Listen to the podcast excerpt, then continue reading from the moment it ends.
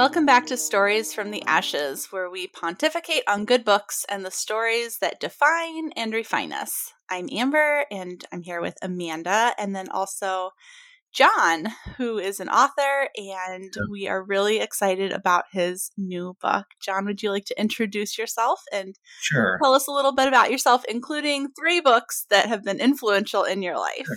Well, I'm really pleased to be here today. It's a privilege. My name is John Sommer. I am, in a way, a first-time author, but I also, what I do for my day job is I'm a missionary in West Africa, where I've been with my family now for 20 years.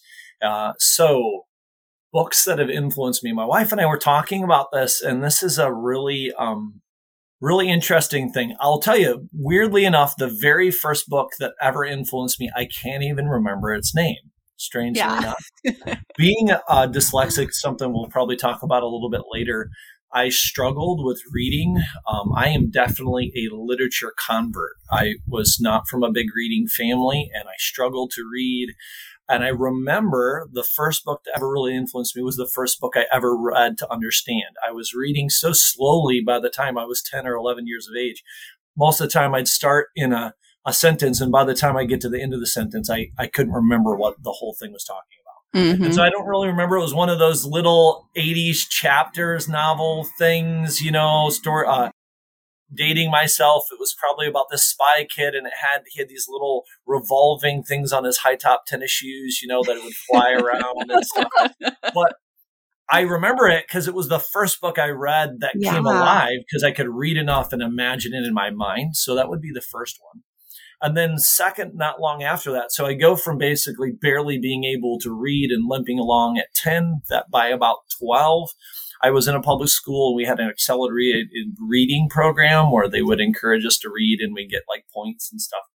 And I had friends reading a fantasy novel series called The Wheel of Time. Okay, these books are like 1,000 pages each. Yep.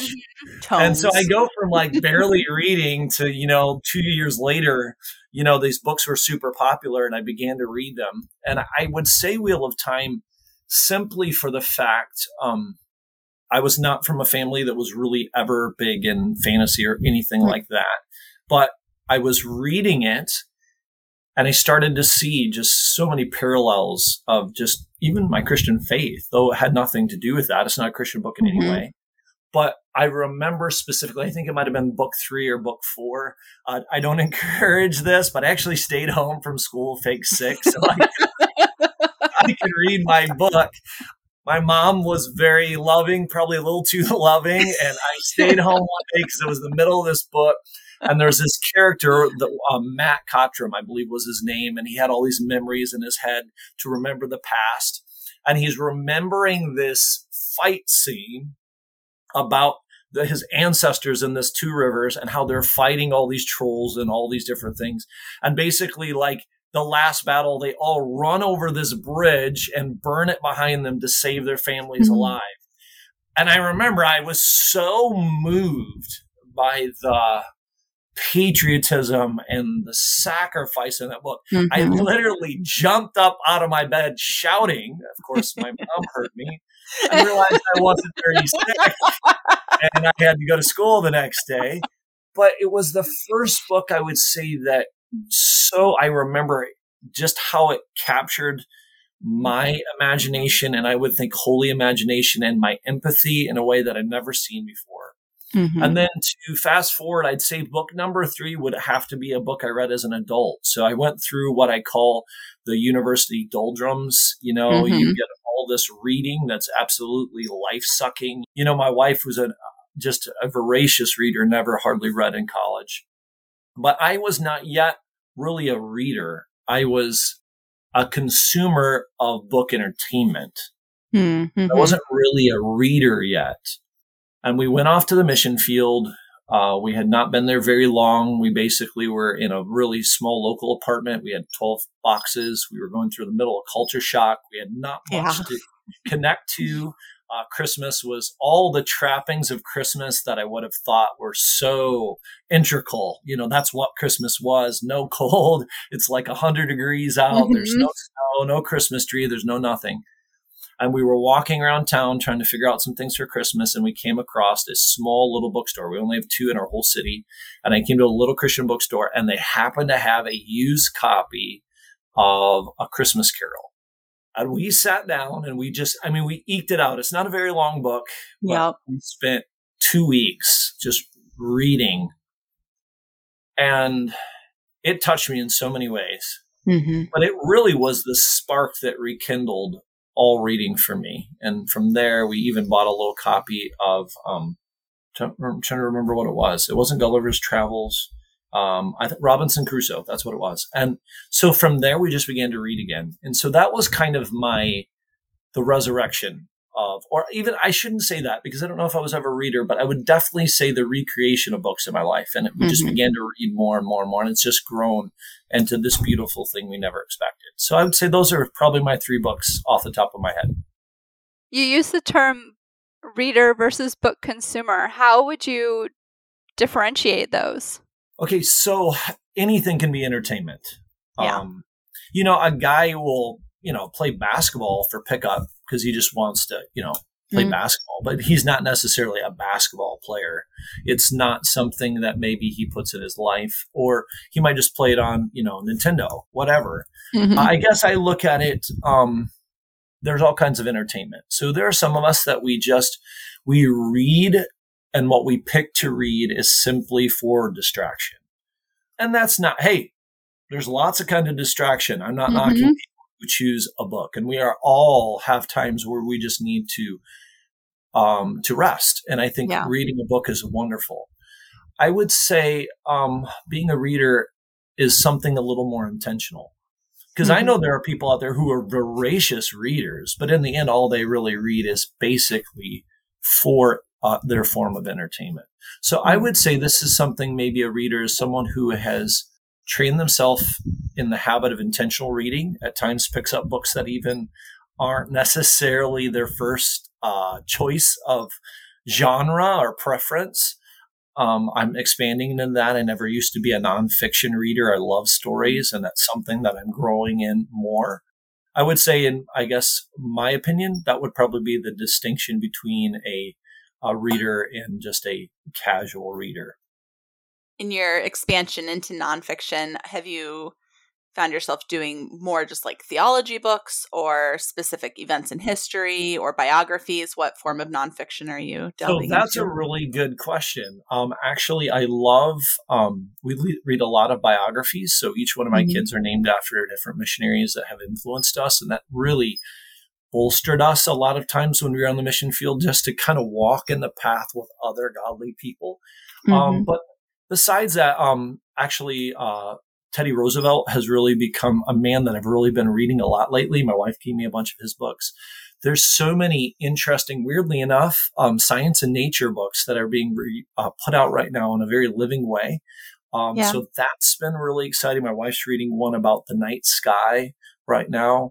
We've read some about the national parks. There's a company in England that reprinted some beautiful books that are all about different people's nature essays from John Muir and all these different ones like that, which have been really neat.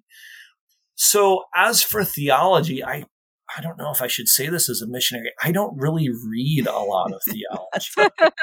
I was just wondering, that would be the natural thing. I think knowing that you're a missionary, that people would be like, "Oh, he's reading nonfiction. He's reading theology." But those other things are really great. Weirdly enough, no, I've read a whole lot of things on anthropology, a whole lot of things on missiology.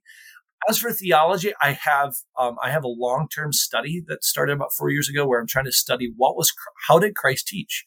How was he a master storyteller? That has let me delve into a lot of things. I've read some of the church fathers and different things to see their ideas on different ways of how we communicate. And I love to read. I read A.W. Tozer. I read a lot of things from C.S. Lewis. And at times I'll read those. But when it comes strictly to theology, I have read them. I've studied them. But I tend to generally like to read other things. Yeah, I consider you having opened the book to Tozer just now.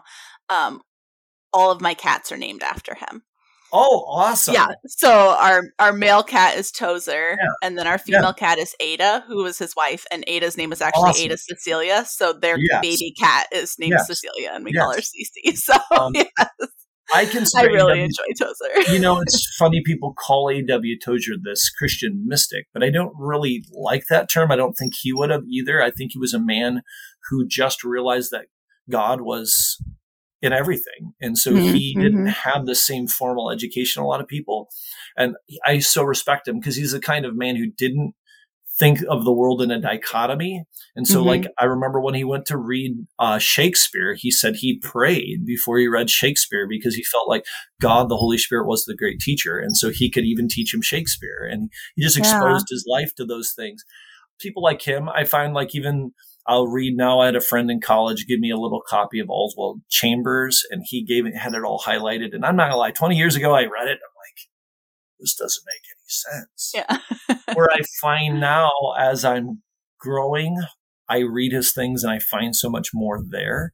So I'm sure maybe I'll grow up and grow into some of those books that I'm not into yet. I think Tozer helped me a lot in being able to see the literary aspects of the Bible in a way that I hadn't before. I'm pretty sure it's in his book, I call it Heresy, which I started reading just because it felt like clickbait title and I really liked that. But I really love it because he's talking about Ezekiel, and when he's talking about Ezekiel's vision, where there's the wheel within the wheel, he talks about how, like, that entire chapter is just how much the word "like" is used.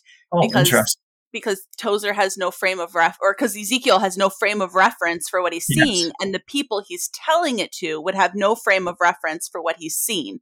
So he is constantly just like, it was like this. And I just thought that was really good for, like, studying metaphor and simile. Yes. And so I really appreciate it when authors talk about that. Have you ever read the book called Redeeming Imagination? I have not. I have, in a theological way, I guess, in some ways, gone through my own journey of discovery along those lines. That's an amazing book that talks about Ezekiel too. It's an actual dual author book, Redeeming Imagination is. And that goes along with a few other books that I've read like that.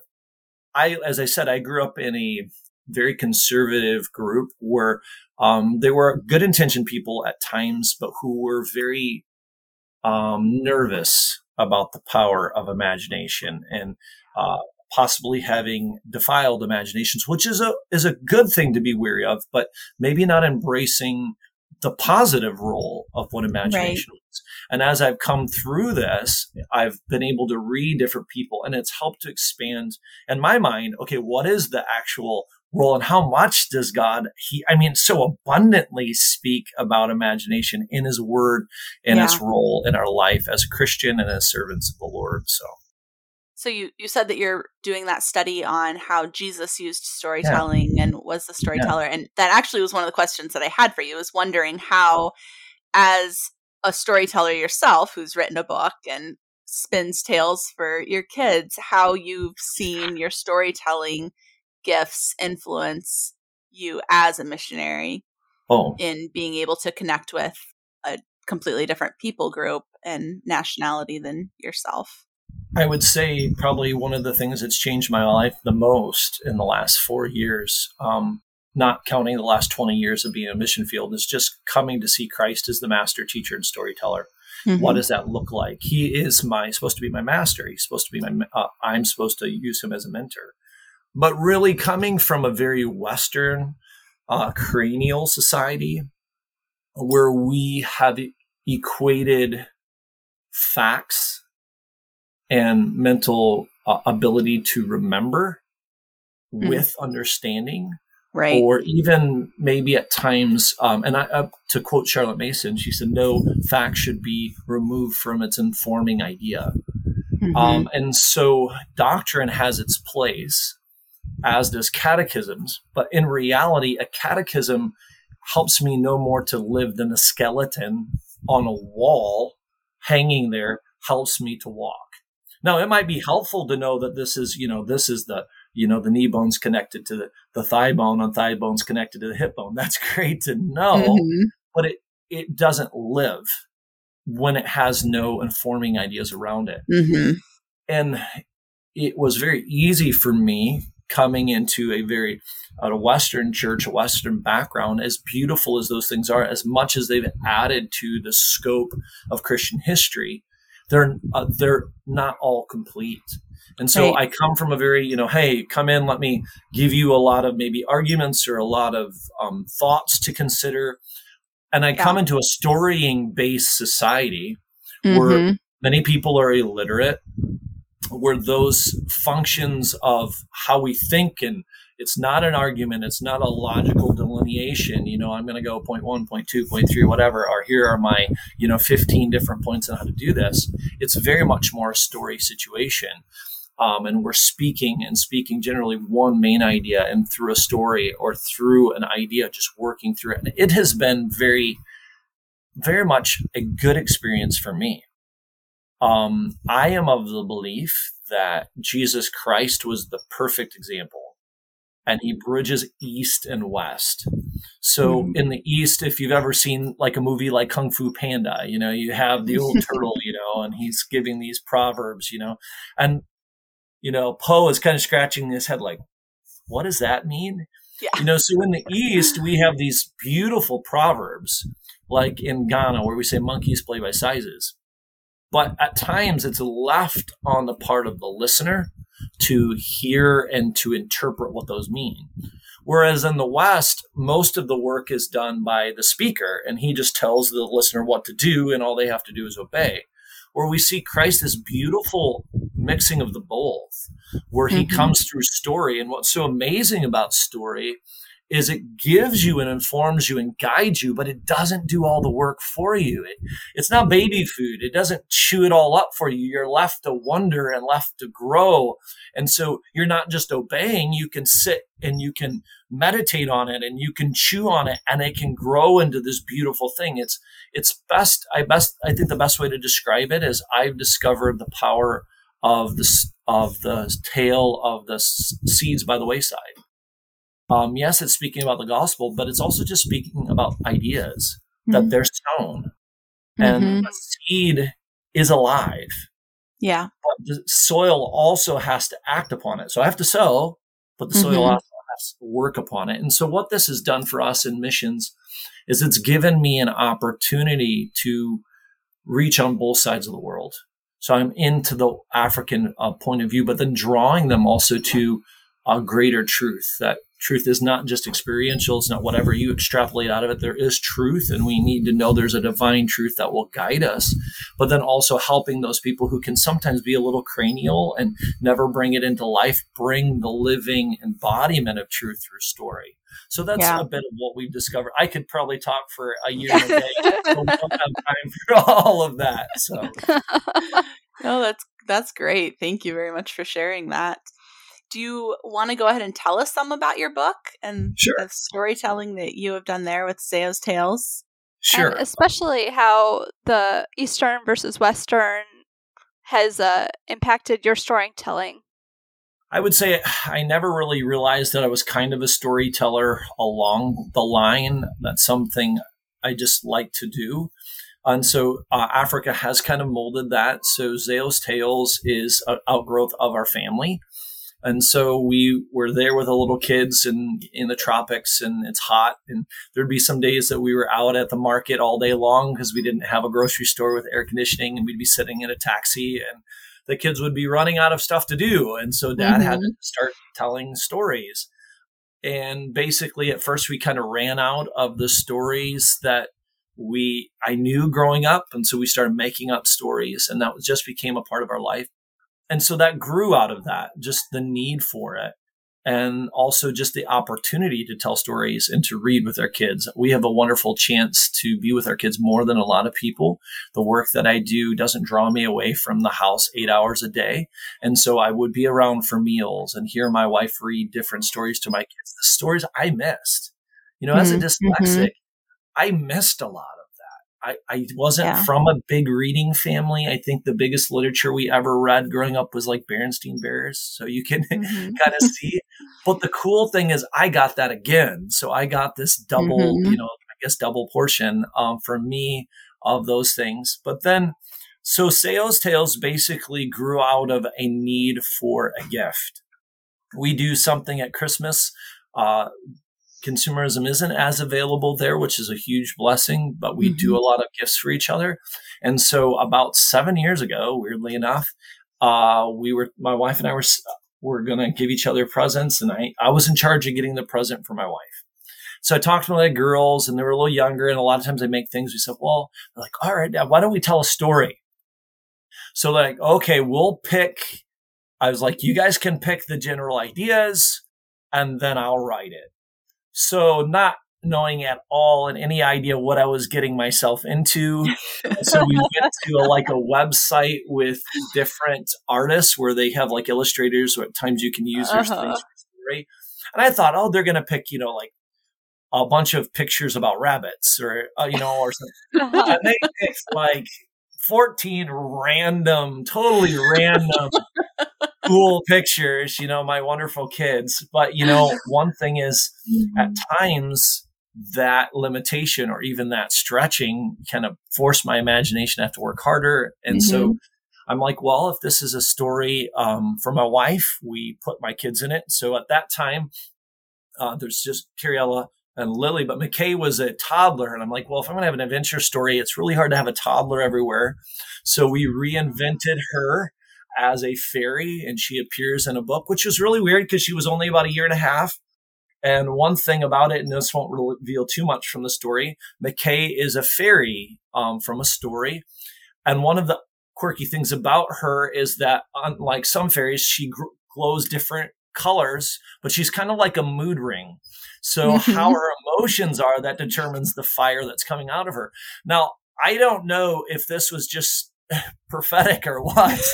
I had no idea. My wife and I joke about this on a regular basis about how prophetic this was that my daughter, who is our real emoter, would be. But basically, we just told the story. My wife is in it. And so it is very much an outgrowth. They're not word for word the same, but they are the impressions of that. And so basically it is a story about a family whose father travels and buys them a book. And as they're reading it aloud, because they love to read aloud as a family, a villain comes out of the story. And then the rest of the story is about how are they going to get this villain back in the book, and how the book and people they meet from it help them on their adventure. So that's the outgrowth, is very much a part of our family. I remember when I wrote it in only about a month and a half. And it was one of those weird times. It was just a crash of creativity. And I offered it, and I almost kind of started, maybe we could do something with this. But I was really nervous. Being a dyslexic, maybe my opinion's really wrong on books or something, but I really respected my wife's opinion. I gave it to her on Christmas Day, and I was so, I'm like, she's going to look at this and this is horrible, She would say it nicer than that, but I was worried. That was good. Let's put that away and never read it again. But she read it, and I'm kind of sitting there, and she's like, John, this is a big book. Can you at least give me a few moments, And she read it. And she's like, no, she's like, it's really good. She said, what do you think? She's like, well, I think you should publish it. So that started the process, just about 7 years of trying to get it published. But in the end, it wasn't there yet. It was just a rough draft. And so the Lord began to work me and my writing skills. But then he just did miracles, leading us to Bandersnatch Books and just meeting Carrie and having her. And then even my friend John, who's the illustrator, I did not know him until about 4 or 5 years ago. I met him on a furlough, and God randomly, there's nothing random with God. Right. I had to go to his church unexpectedly, and we just became the best friends. And yeah, it's just been a really working miracle. I don't say that lightly or even cliche. Yeah. It really has been a miracle for our family. So. Mm-hmm. So speaking of cliches, your book is full of them, which I love, because as a kid, I loved cliches. I loved random sayings, and I almost felt like your book was one nonstop soundbite. You could just commonplace the whole thing. And if I was a kid getting into commonplace booking, this would be such an easy place to start, because it's clear. It's clear this is a concise thought that is just this nugget of truth and wisdom that you're going to want to chew over. my daughter and I are reading another book right now that's very similar. That's just one deep thought that you want to just chew on after another. And what is it called? It's by Ethan Hawke, the author, and it's called like The Code of the Night or The Knight's Honors or something. Give me 2 seconds and I'll pull up on Audible. Sorry, I'm trying to write these down, so I'll Google them all.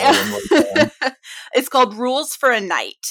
Oh. And so it's epistolary. It's a father about to go into what he thinks might be his last battle, writing all these things back to his children that he wants them to know. So he's like telling life stories and things of that nature. Cool. But we were listening to it on the drive to her dance class. And there's this part that I'm like, oh, this is really good. This is important stuff that like speaks to what she's going through in life right now. And I look in the backseat and she's on her phone. And I'm like, how do you expect to be listening to this? Like, I pause it. I'm like, we're not listening to this if you're on your phone. She's like, I'm taking notes. And I was like, yay! And she was like commonplacing on her phone in her little notepad. So, awesome. So I think this is really good for that. But I wanted to tell you when I, so your friend Kelly, who is also a missionary serving in your community, she was the person who introduced me to your book and asked me if I wanted to read an advanced copy. And at that time, I have not read an advanced reader's copy in ARC for a very long time. Usually people give me a book that they want me to give feedback on and editorialize. And so I got that book. And then I reached out to you and I was like, I realize I might be making a big mistake. Like, I'm taking tons of notes here. Do you want to hear from me, or am I just supposed to like read this and then pitch it? And you very graciously were like, tell me what you have to say. But I want to tell you my first impression of the book. So I made it about 3 pages in, and I set it down for 2 months. I was in a very jaded place in my life. And I was like, this person is just writing fan fiction about Charlotte Mason families, and there's no way this is going to actually play out well. It's just going to like, I'm going to feel so insulted at some point. And I just like, it was so literally the experience that I know that I was like, he has to be making fun of us, you know? That's but so then funny. I was like, I told Kelly I'd read it. I have to read it before the Kickstarter. So I went back and I started reading it. And I was like, no, like, he respects us. He really likes everything that we're doing. I think he's actually read Charlotte Mason's work. Funny enough, if I can share this with you, weirdly enough, in 7 years, when I wrote that, none of that actually, I knew the only thing I knew from Charlotte Mason, and you'll see in the beginning that says, a wise woman once said, read living books. That was about as much as I knew about Charlotte Mason at that point. That has fundamentally changed in 7 years. My wife was first, like, had really come to, my daughter's also dyslexic, and we had come into traditional schooling. She has her degree from university in teaching, and we tried the traditional route, and it just, I mean, it was falling apart for her. It was really not working that way. And she began to experiment with it. And I'll be honest, I thought she was a little bit crazy at first. There was things about my wife that I loved, and she went to a great Christian school and a great education, but I didn't realize it wasn't the Christian school. It was people who were loving teaching and learning. Her mother loves books. She's a voracious reader.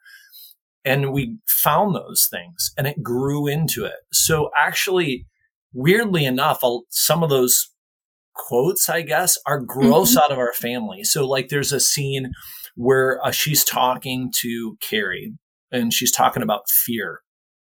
And us growing up, being here in the mission field, there are times that we really do battle with fear, and we have things that are fearful. And we had to learn to give our children more than maxims, but to give them ideas that would be something they could chew on. So at times when Carrie, you know, if we would have a situation maybe in the community that was a fearful situation at night, okay, what are you going to think about? So she's in the scene where she says, well, you know, what do you do when you're afraid? Think truth, for the truth has nothing to be afraid of. Those are little truths that God gave us, and they found their way into the book. So I'm glad that it came across as non-mocking. Well, I want to read a short paragraph here that that I felt really was very much Charlotte Mason-y. Okay. It says, "Come here, Patty." So Patty's your wife, who's also the mom in this book. "Come here." Patty bent down to help her youngest daughter. Kneeling, she noticed the unspoken concern in Lily's big brown eyes. She squatted there for a few moments and just looked at her. Their eyes met. Lily's face was a mask of calm, but Patty could tell that the emotions hidden inside were running like a herd of wild horses. She had learned over the past few years how important it was to pay attention to her children.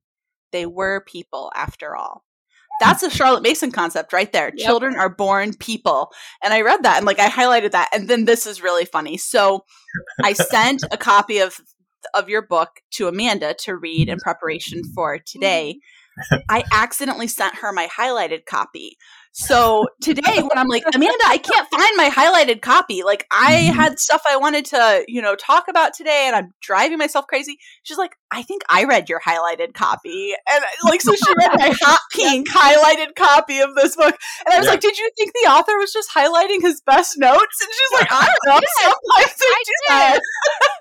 I thought you were just like giving us the great bits and pieces. I had just read the highlights. You don't need the other stuff. Here's my best work. Here's my best work right here. This is what I'm really proud of. Yeah, really funny. But yeah, so this was one of my highlighted things. They were people after all. Yeah, yeah. Well, I didn't get the impression that you were making fun of. I mean, I know Amber doesn't think it's now, but I did not get the impression they were making fun of Charlotte Mason. I thought, oh, he's just a Charlotte Mason dad. I'm so excited. I didn't think he was making fun of it in what I read in the first three pages. Sure. I was concerned. I was like, I've never read anything that reflected a homeschool family like this, like the literary-based home educators. I hadn't seen that represented in works. And so I think you get a little nervous, right? Like, is the representation going to be correct? Is it going to be a little sarcastic? Is this dad fully on board, or does he think his wife's a little kooky? So it's just that nervousness going into it. But I appreciate you sharing that. So it's been interesting. That has been one of those things, as you put something out into the world, everybody comes at it from a different angle. So you're not quite sure how you're going to receive it. I've had a few people just tell me, I remember I had one lady who pre-read it and she said, I'm still thinking on it. I still don't know all her thoughts yet. But I mean, in the end, even time I stand up to speak to a group of people, one of the things I guess Christ has taught me why ideas are so much more important than propaganda. See, propaganda always has an agenda. It always has. But the hard thing with that is you never know the direction someone is coming from. So your objective might actually push them away more than it actually draws you to your point of view. But when you're just in truth and when we're in a journey together, the wonderful thing about how truth works, and especially a story works, it meets everyone, no matter where they're at. And if it is a true story, it draws them closer. And that's the cool thing just about how it works and how story works. Even in some ways, it meets, every child. When you read out loud to your kids, everyone's going to take from it what they're ready to get. And if it's a wonderful thing about a beautiful living story is you can just keep coming back for more. And in the end, that's what we hope Zao's Tales is something that people will feel like they want to come back for more and then add it to their life. Absolutely. I really like that. I had a question about, you've mentioned being dyslexic, and you mentioned that you had these limiting beliefs about your ability as an author and whether your book would be well received because of that. How has that influenced your life, and how have you overcome that? And do you see these negative beliefs about yourself coming back, or has becoming an author allayed some of them? That's really interesting. So yeah, I was dyslexic when no one was dyslexic. And so I was raised for the first few years of my life, first 2 years of school in Indiana, northern Indiana. And we were in a public school, old school public school. And my mom began to wonder if I had difficulties when it came to reading. There's some amazing books that we've read since, because my oldest daughter and my youngest daughter are both also dyslexic. The difference of being a word-based thinker, which is my wife 100%, and being a very dominant picture thinker like myself. So it made it a challenge. Plus, I was a hyper kid, so distraction was definitely something. But my principal, when my mom wanted to talk, she wanted to go get me tested for dyslexia. He just looked at her and said, "Your son is stupid and lazy, and that's why he can't read." And so that was something that, you know, he was very adamant about. But then God, in his mercy, moved us all the way up to Michigan, which is kind of the setting of Zao's Tales. But in reality, he moved me up there because God was working in our life, and he sent us to a school that had a really good special ed program, and I didn't have to be mainstreamed in English. I got to be on the side and was just patient. I would say the biggest thing that dyslexia did for me, my mom labored, endlessly to assure me that I was smart, you know, and I wasn't dumb. I mean, she talked about it all the time. My mom is quite a cheerleader, sometimes so much so that I didn't always listen to her, but she was a great mom. But in the end, I would say the biggest thing was I loved story, but I didn't think stories were for me. Mm-hmm. One of the greatest things my mom did for me, weirdly enough, was way back when there was no, audiobooks. There wasn't Audible. They had this initiative for the blind. And my parents weren't big readers, mm-hmm. but they had this initiative for the blind. And that was back when they were cassette tapes, So, yep. I mean, you had these little green cassette tapes, and she would allow me, she worked it all out, even though I wasn't blind, that I got these cassettes for the blind. And they were, they didn't know all the books in there. So they're like, you only have to listen to classics. But I remember I got Gulliver's Travels, and I got to listen to these books and The Tale of Two Cities. And those influenced me in a way that I would have never had exposure to. And in some ways, probably, to use a Charlotte Mason expression, it probably saved me from a whole lot of twaddle. Because if I had been a consumer, I would have just read probably everything that I could. And I was limited to some very specific books. But I would say definitely as a writer, it has been odd. My wife is a voracious reader, and I think one of the smartest women that I know. And so it really mattered what she thought about my book. That helped, that she liked it. I respect her opinion greatly. But the gift, I feel like, and this is something to encourage all kids out there who are dyslexic. I think until our modern visual world, all picture thinkers still had to function in a word-based society. So you have these great men in the past, possibly, I don't know if Mark Twain was dyslexic, but I like to imagine that he was. I think maybe Charles Dickens. I don't know. I just like to imagine that they're so good with painting with words, not just brushes. And what I feel like happens sometimes in our modern world is those who generally are dyslexic, because reading is hard, they go to the more visual, which can be wonderful and a great gift, but sometimes they miss out on the word side of it. And so like I talk with my friend, John, my illustrator friend, he is dyslexic too. He's an amazing man, a pastor. But I feel like what the Lord has allowed me to do is paint with words. So weirdly enough, when I write, I don't write like my wife. She thinks it's all the words on the pages. I'm so dyslexic that when I'm writing a scene, I cannot have it be my final copy. I see it. I visualize it. It's almost like a movie in my head. I smell it and I taste it and I encompass that scene. And then I have to kind of pull away enough to be able to write the words on the page. Now, my B's and D's and my things flip around quite a bit while I'm doing it. It helps me to type on my computer because my dyslexia is rearranged by a word, and it helps to retype those things. But for me, I wouldn't change it for the world. Because I wouldn't be the man I am. I wouldn't see things the way I do. And so I'm so glad that God let me be a dyslexic, but then he just allowed me to learn the tools to incorporate it and not be encumbered by it. I definitely see that in my daughter's life, where she has consumed, like before she could really start reading about 8.5, she consumed hours and hours and hours and hours of audiobooks. The month before it clicked for her in reading. She did 40 hours of Edith Nesbit. Like, she just plowed through it, but that's some high level languaging. And I really like the reader that we listen to on Audible. She has a remarkable cadence that you either love or hate. And at first I was like, what is this? And then after that, I was like, keep it coming. Like I'm completely down for this, but she's an author. Yeah. My daughter's 15 awesome. And she's halfway through awesome. The second book in the series awesome. That she's writing. And I cry when I read what she's writing because her storytelling is so beautiful. And like you said, how it's easier to type it. She writes it all on her phone yeah. because she's an atrocious speller. She'd be the first person to admit that, but her phone does autocorrect. And so she's able to just, it doesn't get in the way of her flow. She's able to just get it out, get her thoughts out quickly. And she sits for hours a day on her phone, typing out her story. I've had to learn to shut off my my dyslexic artistic brain when I do editing, and I have to do that in a different way, and I pull away, and I'm trying to think more on word-based, and the Lord's helped me do that. But one thing, if I can throw out just a note for all those who have children who are dyslexics, you know, it is easier because they're drawn to visual. Give them words, give them books, because they have such a well to work with.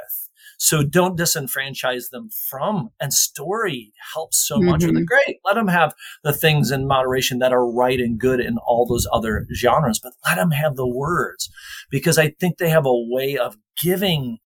Yes, even if they go into audiovisual, even if they go into this, it will make it more rich because they will pull from their own imaginations. And I believe it's a beautiful gift from the Lord for me. Not for everybody, but for me. And I thank the Lord, he's given me dyslexia. I think it's remarkable how many dyslexics become authors, because I see it a lot when I'm studying authors, that they talk about their dyslexia. And I think that it forces your brain to think a certain way. It is a brain that's created to think a specific way. And then if you mesh those two things, then you get these beautiful, beautiful storytelling out of it. So we've talked about how your book reflects your real life in your family. And I'm wondering how much of the culture of West Africa has made it into your book, or is going to make it into books that you plan to write. Because this one's about Michigan, which is your home state, basically, where you spent most of your childhood, and it's Amanda's home state. So Amanda actually was reading through it, and she thinks that you guys have a different definition for a word. Yes. I grew up in Michigan, and I feel like fudgy means different things to us. Okay, well, are you allowed to tell me on radio what fudgy means, or is this? Yes. I mean, okay, so let's go back a little bit. I was reading this book, and it was set in Central Lake, Michigan. I'd never heard of that. So I was trying to piece together pieces of where it would be, because I grew up on the Lower East Side. Okay. We have a lot of family on the West Side, and I went to school up in the Upper Peninsula. Oh, so you're all a Uber. All right. For a few years, yes. So I was trying to narrow it down, and I was like, it must be somewhere near Traverse City. Okay. So I got pretty close. Yeah. But then when you're talking about Torch Lake, then it's like, oh, yes, then it's near Traverse City. But in the UP, we always thought that fudgies were anyone south of the bridge. And I was like, wait, people at Torch Lake are calling people fudgies? They're fudgies. I would say it's all a debate on what lateral, what parallel are you? Are you above the 45th parallel, whatever.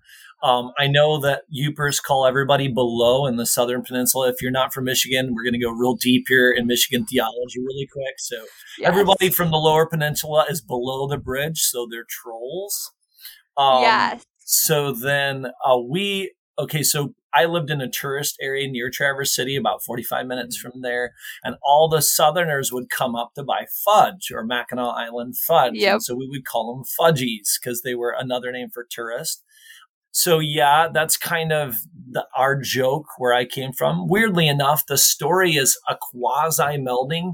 The town I'm from originally, Central Lake, is quite small. I mean, my public school, I graduated from had like 46 kids. So I mean, real small town. But what I kind of did is we live in Saginaw when we're back in the United States. And so basically what we did is we melded a little bit of Saginaw with Traverse City and Central Lake. It's kind of this melding of all those things. So it's not it's technically in the book Center Lake, not Central Lake, but for that reason.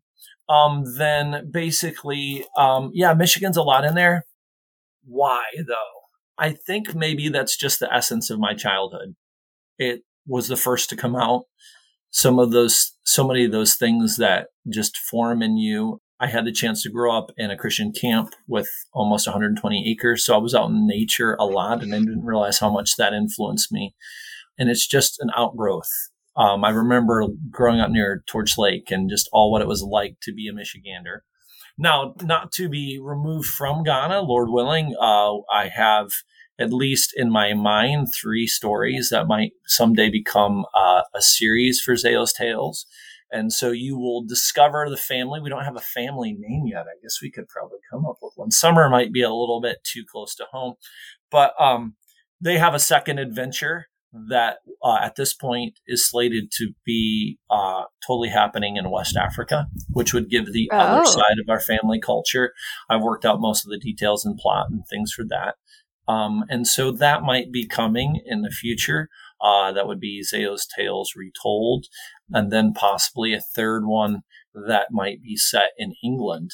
So all different parts of our life that really influence us. So I'd say Michigan just because it's an essence of my childhood. And I think in the end, none of us are creators. We're just rearrangers. So I was pulling out, I think, from what was just closest to home. And that's probably where that came from. Well, it feels very much like Michigan. I was well, it's kind of supposed to be, so. You don't get a lot of fantasy and fiction set in the Midwest, so. No. But I do think Station 11? I think that was technically set in eastern Michigan, western Michigan, I believe, from Holland up to Traverse City. It's a post-apocalyptic book. But I warn you, it is a love or hate series. I've never met anyone who's in the middle. You either absolutely love it or absolutely hate it, but I won't tell you which side I'm on. So, that's funny.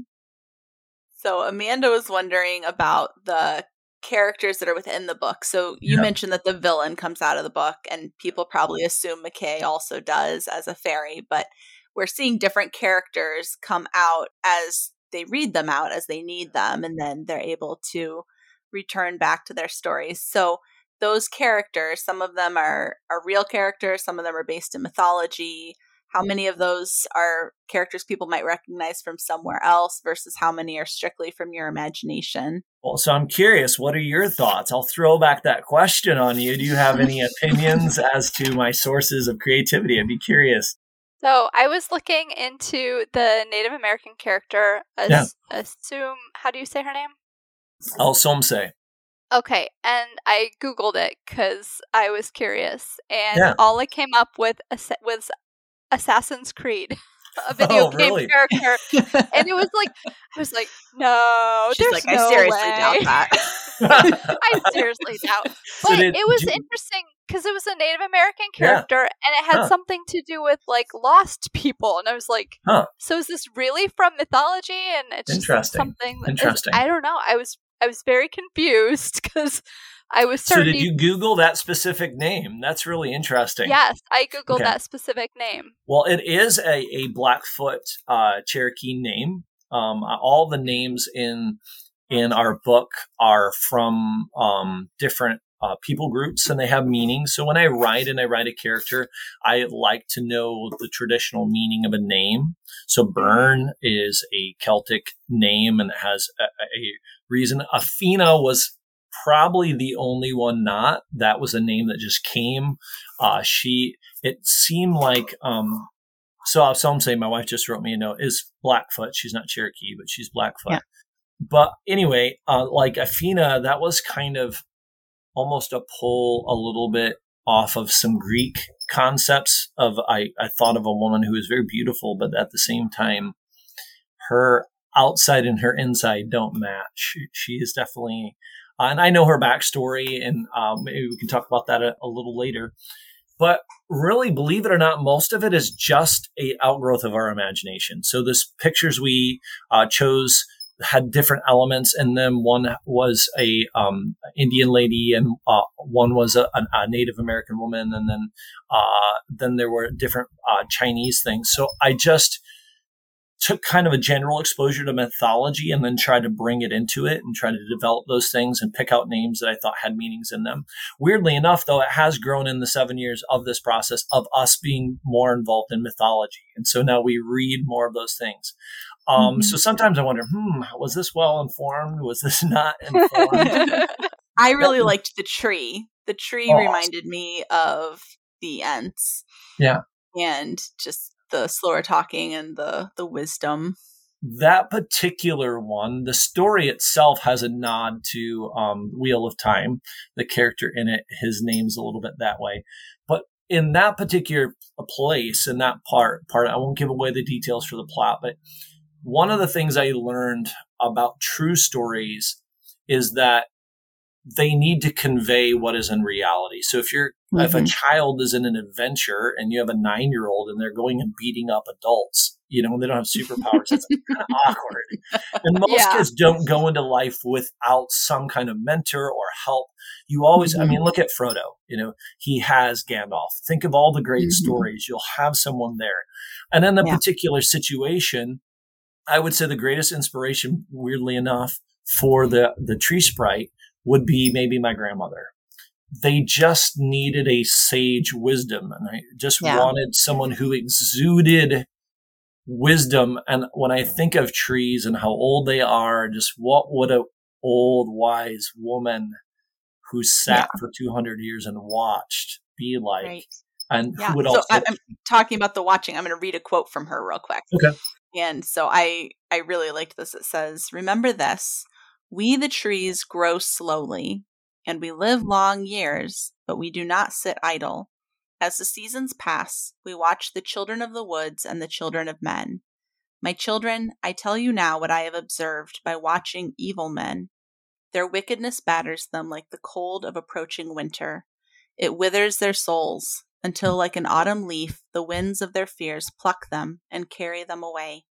This is why they are more often running from something than they are going somewhere." And I was just like, oh. Honestly, that's the gift of storytelling. I mean, I'll be honest, there's times I sit down and I read my book, I'm like, wow, did I write that? You're kind of like, wow, that's a thought to think about. So it's been a blessing, and I'm excited, like, going forward as so we have one of the things we've done with the Kickstarter is we have a book that's an accompanying book. It's off to the printers. I'm really excited. John Niner, I wish I could show you the cover. It is so beautiful. He's done this graphic design. We have a specialty drop cap that John designed for a book. He made another one for that fairy tale. And so we have 3 new fairy tales, and they're supposed to be like books or stories out of Zao's Tales, the original book, though it doesn't exist. And so one is an African tale. Really, that one was just so fun. And I had a bunch of my friends in Ghana read it, and they all felt it was very authentic and very close to home. It's kind of a blend of Brer Rabbit meets Anansi. If you know those culturally, both sides of the Atlantic Ocean, they come out in that. And then we have a Scottish tale. And that one is about a 7th son of a 7th son and his interaction with a fairy named Puck and a lesson, well, not so much a lesson per se, something he learns from that experience. And then the last one is actually a story I wrote for my kids specifically as a Christmas present, and it's The Mice Before Christmas, and it's set in the time of about the 1900s and 1880s to 1920s in England, and a family of mice and their experience on a Christmas. And so, in a way, I'm excited because if we go forward, that's something we want to do. It's called the blue. I'm trying to remember the name. Can you remember it, beautiful? I believe it's the Blue Book of Tales. So kind of like taking a nod to the blue fairy books, kind of. And so our desire is maybe as we go forward, if we publish other books, to have a different one. And so whatever the color happens to be of the book, that will correspond, maybe a red book of tales, a green book of tales, and so on. And having a chance to write more fairy tales in different genres. So Lord willing, that will be something I'll get to expand in my opportunities with. That's exciting. My ears are kind of full. I don't think I heard you correctly. The first book that you're writing is about Brer Rabbit meets what? So it's like a melding. Have you ever read the Brer Rabbit stories? Yes. Okay, I didn't hear what you said after that though. But Brer Rabbit, Anansi tales. That is a very traditional West. I heard Nazi. Like, Brer Rabbit means Nazi, yes. And I'm like, if I heard that wrong, maybe somebody else did too. So just thought I'd clear that one up. No, okay, I believe in broad categories of creativity, but that might be a little bit even beyond me. Not sure how that was going to work. There are little rabbits that jump around saying Heil Hitler and things like that. Yeah. Are we allowed to say that on internet anymore? I don't know. We'll just edit that one out. No, it's Anansi tales, and those are very traditional West African tales, and just really excited about it. That one was really fun to write, and just the kids. And I love it because I get to write them and then read them to my kids. And they're they're like, so is it good? Oh, test audience. Yeah, they're my first audience. So it's been really enjoyable. Yeah, that sounds like it would be enjoyable. Thank you for clarifying that for me. So I guess you have an idea going forward if you want to write stories about Nazi rabbits. It's a whole new genre. I carved that one out. Rabbits. Yeah. Oh, man. Oh, man. So I have a quick homeschooling question for you guys with the literature-based education. So you are back in the States for about a year right now, right? To get your oldest settled in college, and then you'll go back. So how is it for your family with going back and forth for long periods of time on furloughs and whatnot, with being able to keep your rhythms and keep your routines? That's a very good question. In reality, Charlotte Mason in that way has been quite a boom to us as a family. If we were more in a structured classroom setting where, it's very rigid, some of that would be very, very difficult. One of the things we kind of, our hashtag for this year where we're back is Gypsies for Jesus. That's what we put on all our Instagram things. And we travel a lot. So sometimes that denotes 12 hours in a car. And, we've done the traditional school way that way. And if that's the way God leads people. But for us, it's so much more of a joy of doing the Charlotte Mason method while we're traveling. Because, we were able to go as a family for 3 weeks throughout the whole Southwest. And we went through so many states and the national parks. And so we can incorporate all that. And God just had it work out. My kids were studying geology at that point, and they were just, this is a view. And that's a canyon. And they're living it all out, which has been really amazing. And it's a whole lot easier to have the approach of living books and our kids having those independent studies. It is a change. We've actually, coming between countries, have realized the power of atmosphere, how important that is in our home. Mm-hmm. And for those of you who are not as versed in Charlotte Mason, it's just really, atmosphere is more than a scented candle. It's not, a Yankee candle that you come in and you just manufacture a scent. Mm-hmm. Really, atmosphere is the smell of life.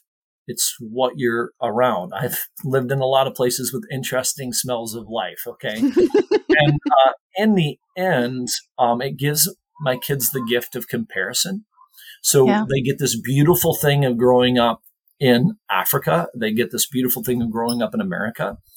And we try to take the best of both. So when I was in Bible college, the man who taught us, who is the president of our college, used to say, when you eat books, it's like eating fish. You eat the meat and you spit out the bones. And I feel that way. There's no perfect culture in the world. We're all broken, but we also all have been given light. And so what's cool for my kids is they get to see the beautiful sides of African culture that are more Christ-like, and then the ways that we're bent by our sinfulness and our depravity. But then they come to America and they get to see these beautiful things that are redeeming and beautiful, but then they get to see the broken things that are not always beautiful, that in fact are very sad. But it kind of maybe in some ways gives them a little bit more holistic view of the greatness of God and the beauty of God. And that's a gift I would never give up. So it's a challenge, we come back and it's like, okay, we've all got like brain, plain brain for a week and we can't think straight. And we worked out that we had our second term and our third term during that time and had a time to catch up. but then just working hard. One of the biggest things we've had to do, instead of, my wife hit upon that really helped her, instead of having a Monday, Tuesday, Wednesday, Thursday, Friday schedule, she had day one, day two, day three, day four, day five. So if something happened and there came a day in between, she would just know where she was in the rotation. But as Charlotte Mason says, habits are hard, but they make life easy. Mm-hmm. And that has just been a lifesaver for us as we jump between worlds. Yeah. Just having the books, I mean, reading as a family around lunch, having different things. One thing my wife likes to do with our girls is after school, she has a separate little tea time with each one of the girls, and she reads some books to them. They read at different ages and different levels. We just are finishing Harry Potter with my oldest. We saved that for their 11th and 12th grade years. She's so excited. She can't wait to find out what happens at the end of the series. We always read Narnia to our 10-year-old. So Lily's in the very last book, The Last Battle, right now. So that's a special time. And that's something that's joined us together, too, when everything else is in chaos. Okay, afternoon tea time with mom. And she reads. I get to sit in a lot, which is really cool. I'm glad I get to participate in that. So those are just some things that have helped us in the transition. Yeah, I believe it's very powerful for families to have common books in their shared vernacular to be able to express ideas and all of that. So I like how your family has these set ages where everyone meets the same characters and the same stories, and then you're able to communicate on those. That's very powerful. My oldest is actually chomping at the bit because she knows in about a month that her younger sister is going to start Harry Potter. She's like, Dad, please start reading it at least before I go to college so I can talk to her about this a little bit. So they're really, she's excited about that. But it's just, it has been a boon. It gives us a commonality of thoughts and ideas, but it's also to help other people. Charlotte Mason Education has also helped us as a traveling family because it's a feast of ideas. Not everybody is a book family, but that doesn't mean that they don't have valuable things. I think it was Sir Isaac Watt. No. He wrote Men of Iron. Can't remember his name right now. Howard Pyle. Is it Howard Pyle? And there was another author. But anyway, the man I'm thinking of particularly, he was homebound. He was in his home, could never get out of his home, lived in his home. And so the only time he got out was when he was on the stage. And he would ride in between these cities, and this is the 1800s. And he would pay extra to sit up with the common people so he could talk to them. And on one particular day, he was talking. He tried to talk to all the people he can. He met this guy, and he was a hostler. He was like a leather worker, and he worked in saddles and other things. And he tried to talk about everything he could. And then basically the guy just didn't have anything to talk about. And he said, well, what do you know? And he said, well, I know about bent leather. And he said he talked for the next 7.5 hours. And he said it was the most amazing conversation he ever had about bent leather. And it's developed in this statement in our family. It's become this idea, okay, go find their bent leather. And so when my kids go places, we tell them, look, find their bent leather. And what's so cool about the Charlotte Mason Education, because it's such a broad feast, and this isn't a podcast about Charlotte Mason, it just happens to be what God's allowed us to have, is it's given my kids so many ways to serve people and love people. So it goes someplace and they talk about, you name it. And it's made an opportunity to make friends and also to be friendly and to love the brethren. So that has been a really cool thing for us as we travel too. Yeah. Find their bent leather. I like how you had to pay extra to sit up front with the commoners. Some things are worth paying for. Yeah, absolutely. Wow. So your book does it have a release date? Yeah. So I believe if I look at my calendar right here, let me look and see what it says. I believe, Lord willing, the 23rd or 27th, we will be receiving all our shipments, all our physical books from the printers. You know, with COVID and everything and print structures, that has been delayed a bit, but we will have all the physical books. I am actually in the process now of signing the ones that will be signed. We have a way we're going to do that. And then they'll be shipped off. I'm excited. I can't wait to get a physical copy. Yeah. I have friends in Africa that we're going to give Books 2-2, which is really exciting. That was part of something that Bandersnatch and their graciousness so worked in for us to be able to give books to friends that we have there. So it looks like just about a week and a half, and then, yeah. Hey, we'll get to get started and everybody will get their physical books. So that's great. So by the time this episode is aired, John's book will be available from booksellers, and we highly recommend that you guys seek it out. Zao's Tales by, you don't go by John on the cover. J.A. Summers. And that will be available for purchase from Bandersnatch Books. And I'm assuming it'll also probably be on Amazon. Yes, ma'am. Because most of Bandersnatch's books are there too. So that will be very exciting to have that there. Yes. And well, we're looking forward to it. Yeah, we really appreciate you telling us about it and talking about home educating and your processes and how it's influenced you as an adult, and being open about your dyslexia and encouraging other listeners and their kids who may also have that shared experience. Amanda, did you have any other questions that... Well, now I really want to know when the second book is coming out. Yeah, right? Wow, that is a very good question. And so, Lord willing, a lot of those things are there. Let me not give you any promises, but we will hope that it doesn't take as long as J.R.R. Tolkien's series took. Well, and hopefully it doesn't take as long as the first one. I don't want to wait 7 years. No, it definitely, that is one nice thing about the writing process when you grow in it. It doesn't take as long. And I already have a publisher and an illustrator. Mm-hmm. I will say this. My friend John Niner told me we better publish a second book because he said, I worked through all this stuff and now I really know how to do it. And it would be so much easier to do book two. So you guys pray with us. The Lord's will be done, and that it will be good, and that it will be, I'm praying, a good addition and a beautiful addition to the things that are already there.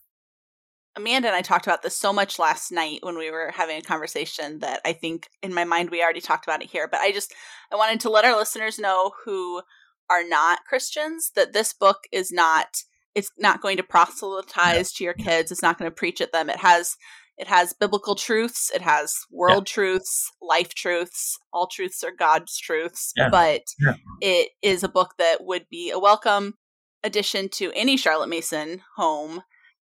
Even the secular Charlotte Mason community would really enjoy this book. So, well, as we said, truth has nothing to be afraid of. And so truth has its own aroma and its own taste. Mm-hmm. And so I don't believe that I have to make something. I love what I do. I love being a missionary, but I believe truth is able to stand on its own two legs. And so if you're listening to this and you're not of my religious persuasion, you're not of my faith, do not be afraid that you will come and meet something that might be more than what you expect. I pray that you'll meet beauty that is so wonderful that it draws your soul in a very good way and gives you something to think about when we're done with the story. All right. I'm going to close with one last quote from your book, from, the copy Amanda read of all my highlights. And she sent me back my highlights. Yeah. And it says, though no one knew it at the time, something greater than fate was working to guide that finger to its resting place. Reader, mark it down. Many roads, seemingly taken at random, have a way of leading us to things that are quite providential. It is strange how life works out in the end. So we want to thank all of you for being here with us today. John's book will be available from Bandersnatch and Amazon. Zao's Tales by J.A. Is that what you said? J.A. Sommer. J.A. Sommer. Yeah. And we appreciate your time. And if you want to support what we're doing here on the podcast, please click some stars on iTunes or leave a review. And we hope that you have a great rest of your day. Remember, the stories are truer than true. Go drink some water. Bye.